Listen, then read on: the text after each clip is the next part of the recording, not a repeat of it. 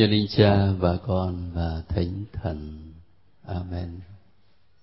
Lạy Chúa là Cha chúng con. Chúng con dâng lời chúc tụng cảm tạ Chúa vì Chúa ban cho anh chị em chúng con được sum họp nơi đây như là những thành viên trong một gia đình. Và chính lời của Đức Giêsu, con Chúa liên kết chúng con trong gia đình này. Xin Chúa ban thánh thần xuống trên cộng đoàn chúng con, để người củng cố, để người phát huy sự hiệp nhất yêu thương giữa chúng con, và để người soi sáng, hướng dẫn và giúp đỡ chúng con sống theo lời của Đức Giêsu trong cuộc sống hàng ngày của mỗi chúng con. Xin hiệp nhất chúng con nên một trong tình yêu Chúa. Xin hiệp nhất chúng con như Ngài liên kết với Cha. Xin giải thoát chúng con, xa điều bất hòa chia rẽ xin kết liên muôn người trong lòng mến Chúa Cha muôn đời.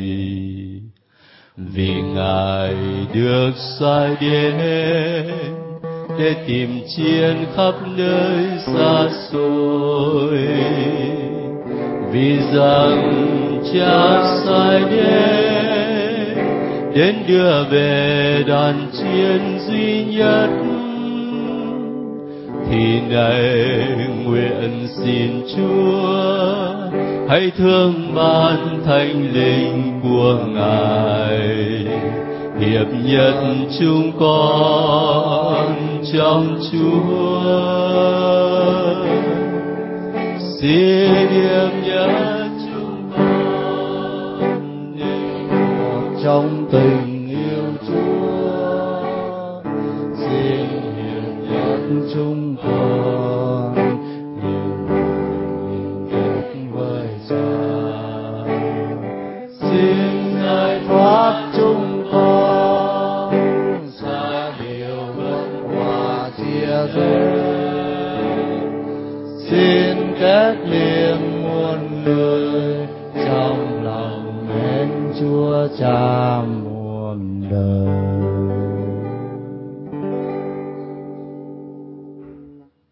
anh chị ngồi.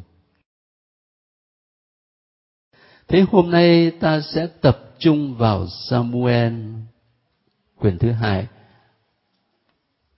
Tất cả các anh chị đều đã đọc sách Samuel quyển thứ hai rồi.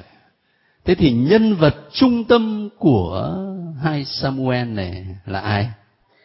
Rất giỏi, David. Nhân vật trung tâm của sách Samuel quyển thứ hai là David. Mặc dù là trong Samuel quyển thứ nhất thì đã thấy nói đến David rồi, nhưng mà trong Samuel quyển thứ hai này thì David thực sự là một khuôn mặt trung tâm.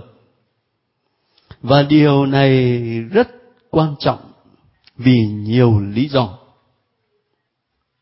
Mà vì sự quan trọng đó cho nên chúng ta nên để tâm đến cuốn Samuel thứ hai này.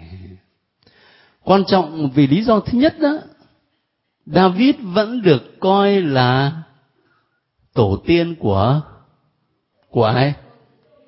Đấy, đối với mình điều đó quan trọng lắm của chính Chúa Giêsu. Bây giờ cụ thể nhé, chúng ta lấy tin mừng Matthew ra ngay chương thứ nhất. Bây giờ mở kinh thánh đã nhanh hơn ngày xưa tí nào chưa nhỉ? Ừ, chắc phải hơn nhiều chứ, mở xoanh xoạch như vậy. Matthew chương thứ nhất là gia phả của Đức Giêsu Kitô. Nhưng mà khi ta đọc cái bản gia phả này, hình như là tôi có cho đọc một lần để phân tích có mấy phụ nữ ở trong bản gia phả này rồi, nhớ không? Đó, thế hôm nay tôi chỉ xin các anh chị để ý đến câu thứ 17. Matthew chương thứ nhất mà câu thứ 17 như thế tính chung lại thì từ tổ phụ Abraham đến vua David là mười bốn đời từ vua David đến thời lưu đày ở Babylon là mười bốn đời và từ thời lưu đày ở Babylon đến Đức Kitô cũng là mười bốn đời. Có một cái câu đó thôi. Nhưng mà tên của David được lập đi lập lại mấy lần? Mấy lần? Hai lần. Và coi như là cái chuẩn để mà tính từ Abraham này đến David này, rồi từ David này đến thời lưu đày, rồi từ thời lưu đày đến Chúa Giêsu. Tên của David được lập đi lập lại hai lần và coi như là một cái thời điểm, một cái mốc điểm để đánh dấu và cho thấy mối liên hệ giữa Chúa Giêsu với David và với Abraham. Đừng có quên rằng tin mừng Matthew được viết cho các độc giả là người Do Thái, Kitô hữu gốc Do Thái, cho nên nhấn mạnh rất nhiều đến Abraham. Còn nếu ta đọc gia phả ở trong tin mừng Luca thì sẽ không chỉ ngưng ở Abraham mà đi ngược cho tới Adam luôn. Đấy. Bây giờ các anh chị để ý dùng tôi một câu khác này. Cũng ở trong chương thứ nhất đó thôi. Câu 18 cho đến 21. Ba câu này là nói về việc Đức Giêsu sinh hạ. Sau đây là gốc tích Đức Giêsu Kitô. Bà Maria mẹ người đã thành hôn với ông Du-xe, nhưng trước khi hai ông bà về chung sống, bà đã có thai do quyền năng Chúa Thánh Thần. Ông Du-xe chồng bà là người công chính và không muốn tố giác bà, nên mới định tâm bỏ bà cách kín đáo. Ông đang toan tính như vậy, thì kìa sứ thần Chúa hiện đến báo mộng cho ông rằng, này ông Du Xe, con cháu David, đừng ngại đón bà Maria vợ ông về, vì người con bà cưu mang là do quyền năng Chúa Thánh Thần. Cảm ơn nhé, đến đó thôi. Để ý cái câu này. Này ông Du Xe, con cháu David. Này, ông du sẽ là đủ rồi. Lại còn thêm là con cháu David. Tin mừng mắt theo, cố ý nhấn mạnh cái điều đó để cho ta thấy tổ tiên của Chúa Giêsu là David. Cho nên đối với chúng ta đó, là Kitô hữu là những người tin vào Chúa Kitô thuộc về người thì khi mà ta đọc sách Samuel quyển thứ hai, ta quan tâm đến nhân vật David này, bởi vì biết rằng đấy chính là tổ tiên truy sụp. Một lý do thứ hai nữa, đó là trong lịch sử hội thánh công giáo của mình khi ta đọc thánh kinh đó, thì truyền thống ở trong hội thánh vẫn có thói quen nhìn David như là một hình tượng tiên báo đấng Messia chúng ta quen gọi là đấng cứu thế. Bởi vì David được gọi là một vị minh quân ở trong lịch sử của Israel. Và vị minh quân đó là hình ảnh cho vị vua lý tưởng, đó là vị vua Messia là hình ảnh cho chính Chúa Kitô. Chính vì thế mà mình cần phải quan tâm, tập trung vào cái nhân vật David này. Và một lý do thứ ba nữa để mình cần phải quan tâm đến vua David. Bởi vì Ngài là một mẫu gương sống động cho đời sống đức tin của mình. Một mẫu gương sống động cho đời sống đức tin của tất cả chúng ta và ta cảm thấy David gần gũi lắm. Bởi vì ở nơi David cũng có những yếu đuối. Ở nơi David cũng có những sa ngã, cũng có những tội lỗi. Nhưng mà đồng thời, nơi David có lòng sám hối, có sự sửa sai, rất gần và rất cần thiết cho đời sống đức tin của mình. Và đây là điều mà lát nữa tôi mời các anh chị sẽ tập trung để mình khai triển, mình đọc lại cuộc đời của vua David, mà đồng thời là để đi tìm cái hướng sống cho chính mình. Thế trước hết thì chúng ta thấy một vài cái lý do để làm sao mình à, tập trung vào vua David ở trong sách Samuel quyển thứ hai này. Bây giờ chúng ta đi vào từng điểm nó chi tiết hơn các anh chị biết là trong lớp thánh kinh đó thì chúng ta không giống ở trong lớp thần học để mình hệ thống hóa một vấn đề. Nhưng mà trong lớp thánh kinh là ta dựa vào chính lời chúa dẫn mình đi từng bước từng bước một. Và mình lắng nghe, mình suy niệm, học hỏi từ lời chúa. Thế bây giờ ta đi từng điểm một. Các anh chị đã đọc rồi tôi chỉ nhắc nhớ một vài điểm mà tôi cho là nên quan tâm hơn. Thứ nhất, rước hòm bia. Rước hòm bia về đâu nhỉ? Đúng rồi, về jerusalem. Chúng ta có thể đọc chương 6 từ câu 12 đến câu 19 đọc mà để ý xem là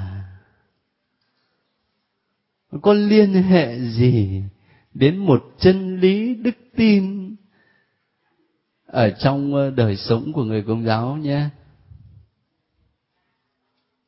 Chúng ta chỉ ờ, bắt đầu từ câu 12 thôi cho đến hết câu 19 người ta báo tin cho vua David rằng vì hòm bia Thiên Chúa, Đức Chúa đã giáng phúc cho nhà ông Oved Edom cùng tất cả những gì thuộc về ông.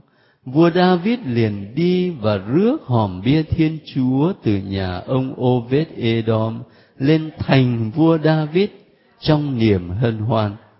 Khi những người khiêng hòm bia của Đức Chúa đi được sáu bước, thì vua sát tế một con bò và một con bê béo. Vua David quấn ê phốt vải gai, nhảy múa hết sức mình trước nhan Đức Chúa. Vua David và toàn thể nhà Israel rước hòm bia Đức Chúa lên giữa tiếng hò reo với tiếng tù bà. Khi hòm bia Đức Chúa vào thành vua David, bà Mi Khan, con gái vua Saul, từ cửa sổ nhìn xuống thấy vua David nhảy múa quay cuồng trước nhan Đức Chúa, thì sinh lòng khinh rẻ người ta đưa hòm bia Đức Chúa đặt vào chỗ đã dọn giữa lều vua David đã dựng sẵn. Vua David dâng lên trước nhan Đức Chúa những lễ toàn thiêu và những lễ kỳ an. Khi đã hoàn tất việc dâng các lễ toàn thiêu và lễ kỳ an, vua David nhân danh Đức Chúa các đạo binh chúc phúc cho dân. Rồi vua phân phát cho toàn dân cho tất cả đám đông Israel, đàn ông cũng như đàn bà, mỗi người một cái bánh ngọt, một phần thịt và một cái bánh nho, rồi toàn dân ai nấy về nhà mình. Thế bây giờ đứng về mặt lịch sử tự nhiên á, khi mà David quyết định để rước hòm bia Thiên Chúa về Jerusalem, thì ông cho thấy Jerusalem đã là một thủ đô chính trị. Nhưng mà đồng thời, Jerusalem cũng là thủ đô tôn giáo. Ngày hôm nay chúng ta tách biệt hẳn hai lĩnh vực này, chính trị và tôn giáo. Nhưng mà vào thời của David thì không. À, Jerusalem là thủ đô chính trị đã vậy nhưng mà đồng thời là thủ đô tôn giáo. Và trong niềm tin của dân Israel đó thì mặc dầu họ có một vị vua nhân loại nhưng mà vị vua đích thực của họ là là Thiên Chúa, là chính Chúa. Từ đó nó có một cái từ mà Việt Nam chúng ta dịch là thần trị, theocracy. Việt Nam mình dịch là thần trị. Chính Thiên Chúa, chính thần linh cai trị đời sống của con người. Sau này đến thời Salomon đó thì sẽ có một đền thờ được xây dựng tại Jerusalem. Và các anh chị biết rằng trên toàn đất nước chỉ có một đền thờ mà thôi, phải không? Còn ở các làng mạc thì có hội đường. Chứ không phải giống như chúng ta bây giờ là ở đâu cũng có nhà thờ hết. Thế cho nên mới có cái cảnh mà hành hương thế cho nên cái bài hát mà thỉnh thoảng chúng ta hát nhưng mà mình không có cảm nữa ngày xưa người ta cảm cái bài lên đền từ muôn phương ta về đây xanh ai lên đường đừng đưa ta đi lên đền chúa ta. Người ta cảm là bởi vì từ muôn phương mình có mỗi phương. Cho nên mình hát mà mình không cảm. Còn cả đất nước chỉ có một đền thánh trong những ngày lễ lớn là từ muôn phương người ta tiến về đền thánh chúa. Jerusalem là thủ đô tôn giáo và đồng thời là thủ đô chính trị. Đấy là ta nói về mặt lịch sử tự nhiên. Nhưng mà ở đây lúc nãy tôi nói với các anh chị đó, để ý coi có liên hệ gì với một chân lý đức tin mà người công giáo tuyên xưng không? À đấy, có cái việc rước hồng bia này nè, nó làm cho người công giáo chúng ta liên tưởng đến cái màu nhiệm gì? Hả? Thánh thể á, hả? À. bây giờ gút lại thì là nhận ra ngay này màu nhiệm gì về đức mẹ? À truyền tin á, hả? Hả? Làm sao đức mẹ hồn xác lên trời. Đấy. Đức mẹ hồn xác lên trời. Đức mẹ được rước về trời. Thấy không? Đức mẹ được rước về trời như là david rước hòm bia thiên chúa về jerusalem. Ngày lễ đức mẹ hồn xác lên trời hàng năm là ngày nào vậy? 15 tháng 8 thế nhớ 15 tháng 8 năm nay, ai ai buồn mạng vào ngày đó đâu à đấy, cũng khá đấy chứ à. thế nhớ nhá 15 tháng 8 năm nay đi lễ nghe xem cái bài đọc thứ nhất đó. hoặc là lễ chính ngày, hoặc là lễ vọng á xem cái bài đọc đó có phải đây không mà tại làm sao các giáo phụ lại đọc cái câu chuyện rước hòm bia về Jerusalem mà lại liên tưởng đến Đức Mẹ? Hả? Thưa là bởi vì Đức Mẹ chính là hòm bia Thiên Chúa. Đức Mẹ là hòm bia Thiên Chúa. Kinh cầu Đức Mẹ ở đây thì nhiều người thuộc lắm giới trẻ bây giờ thì chắc là khó, nhỉ. Cho nên các cha khảo ờ, giáo lý để chuẩn bị hôn phối mà lại khảo kinh cầu thì chúa chết. Sao mà thuộc được? Đức mẹ là hòm bia thiên chúa, các anh chị nhớ đi. Khi mẹ maria đến thăm bà elizabeth thì thánh Luca mô tả là hài nhi nhảy mừng trong lòng bà. Giống ý như là David này, này nhảy mừng trước hòm bia. Này. thấy không? Kinh thánh còn mô tả là ông nhảy quay cuồng. Điệu gì thì không biết nhưng mà quay cuồng giống như thánh Gioan nhảy trong lòng mẹ thì không biết là điệu van hay là điệu gì, nhưng mà bà ấy cảm thấy rõ ràng.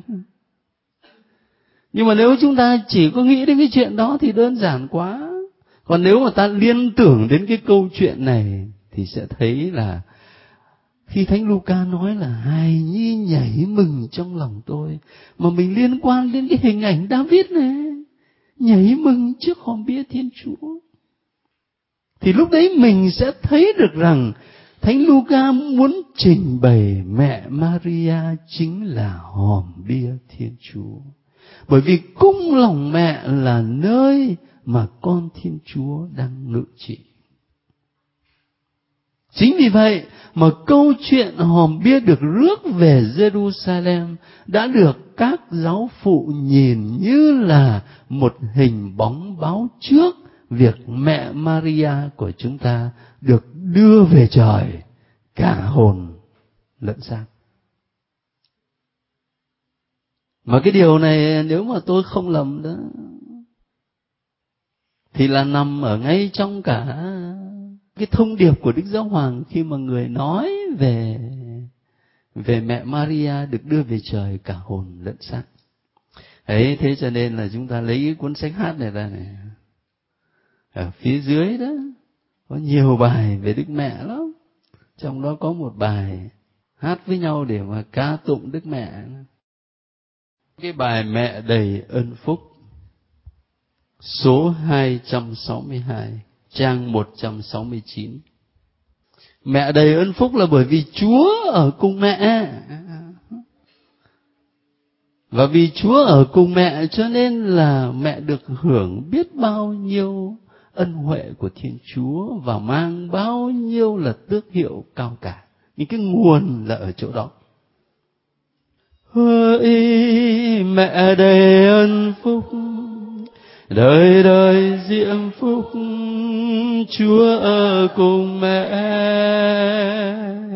Hỡi mẹ đầy ân phúc, là người diễm phúc, đã sinh con Chúa trời. Mẹ đầy phúc, mẹ hằng cứu giúp, xin cứu giúp con. Trên đường đời con đi, gặp nhiều gian nguy, mẹ chớ quên con mẹ được ơn chính thai đẹp xinh nào ai sánh bằng? Là vầng trăng đêm thu soi sáng, chiếu soi dương trần.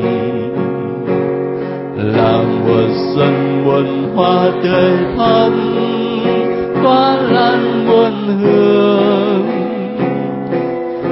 là tình thương bao la dung thứ, những khi lỗi lầm. Hỡi mẹ đầy ân phúc, đời đời diệu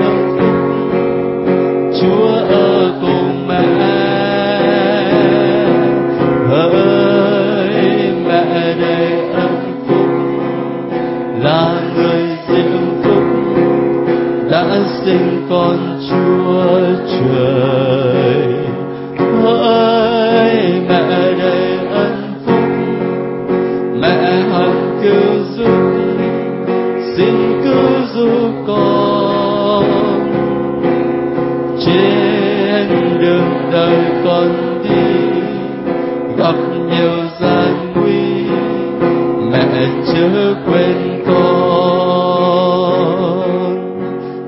mẹ đầy dư ân thiên cao quý, đoàn con kính chào. Là niềm tin điều vui chan chứa suối ân dạt rào.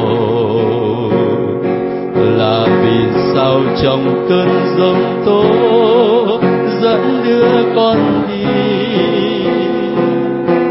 Là vòng tay yêu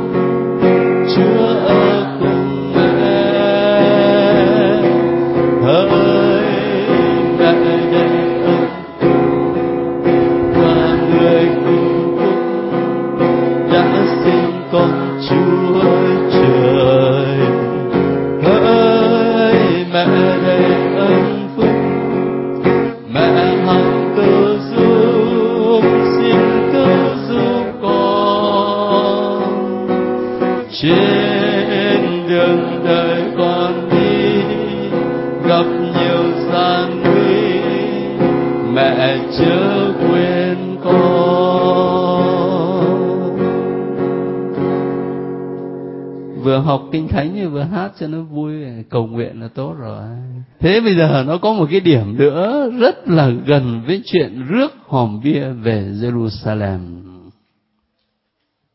và tôi dám chắc là đoạn thánh kinh này các anh chị cũng đã nghe nhiều lần khi đi dâng lễ đó là chuyện David muốn xây nhà cho Chúa. Ở cái chỗ này, tôi muốn các anh chị quan tâm đến cái tấm lòng của David. Chúng ta lấy uh, chương 7, câu 1 cho đến câu thứ ba để biết tấm lòng của David như thế nào.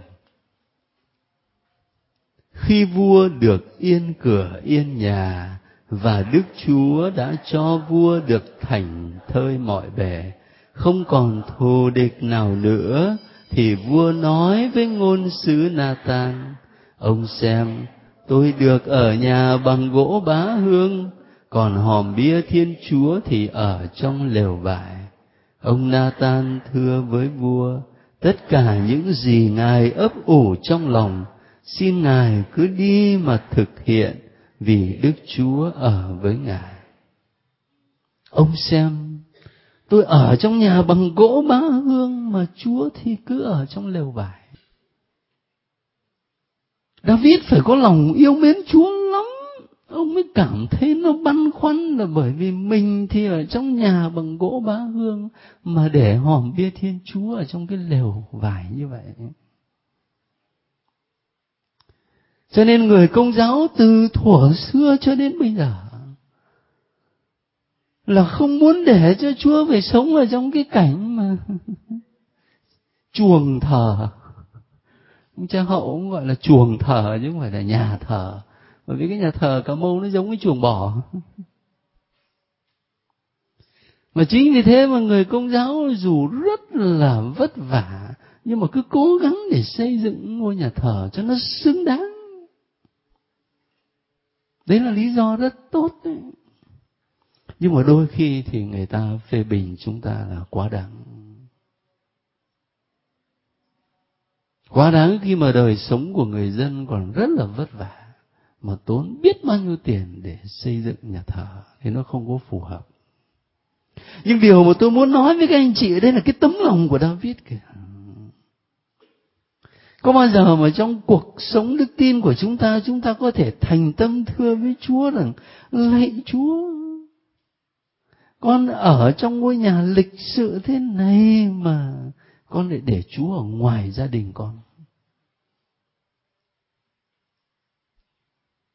Con ở trong cái ngôi nhà xây đẹp như thế này mà không có lấy được một góc để làm bàn thờ kính Chúa cho nó xứng đáng. Có không? cái tấm lòng của David đẹp như vậy mình có cái tấm lòng như thế đối với Chúa không ngay gia đình mình thôi, khi mình dự định xây cái ngôi nhà cho gia đình của mình mình có một cái chỗ mà tương đối là xứng đáng nhất để dành cho việc thờ phượng chúa. Và sâu xa hơn là trong ngôi nhà tâm hồn của chúng ta, có cái chỗ xứng đáng để dành cho chúa ngự trị hay là chúa tinh ở ngoài đường?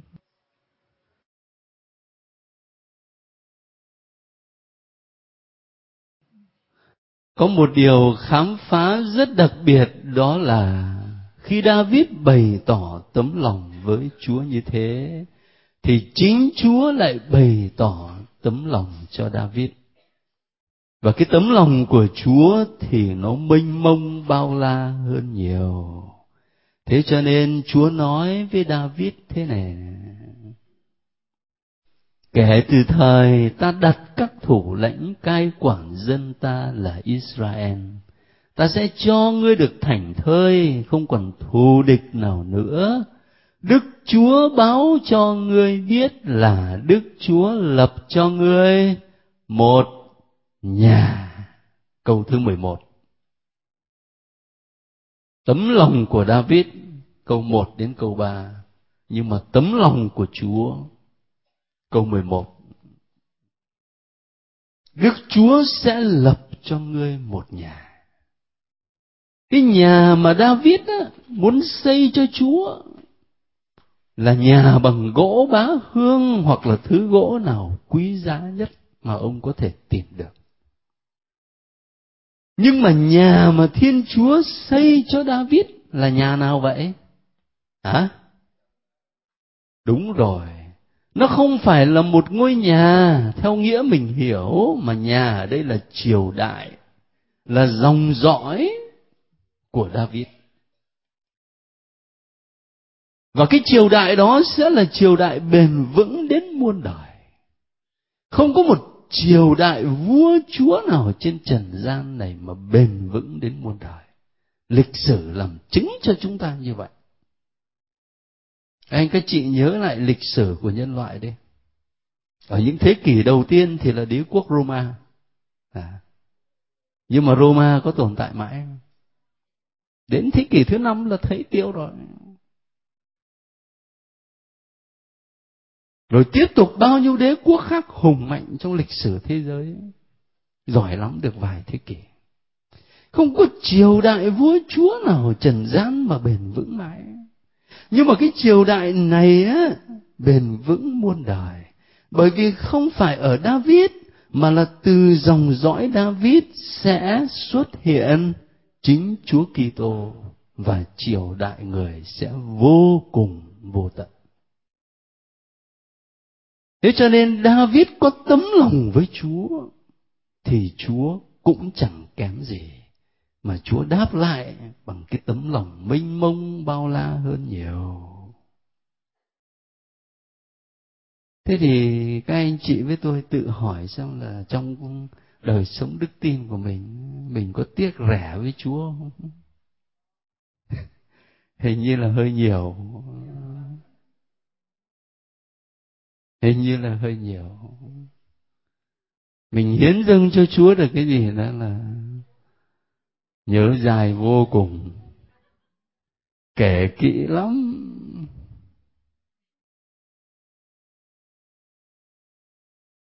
và mình có cảm nhận được rằng ở trong cuộc đời của mình là những gì mà mình hiến dâng cho Chúa, nó chẳng là gì thấm với những điều Chúa ban cho mình.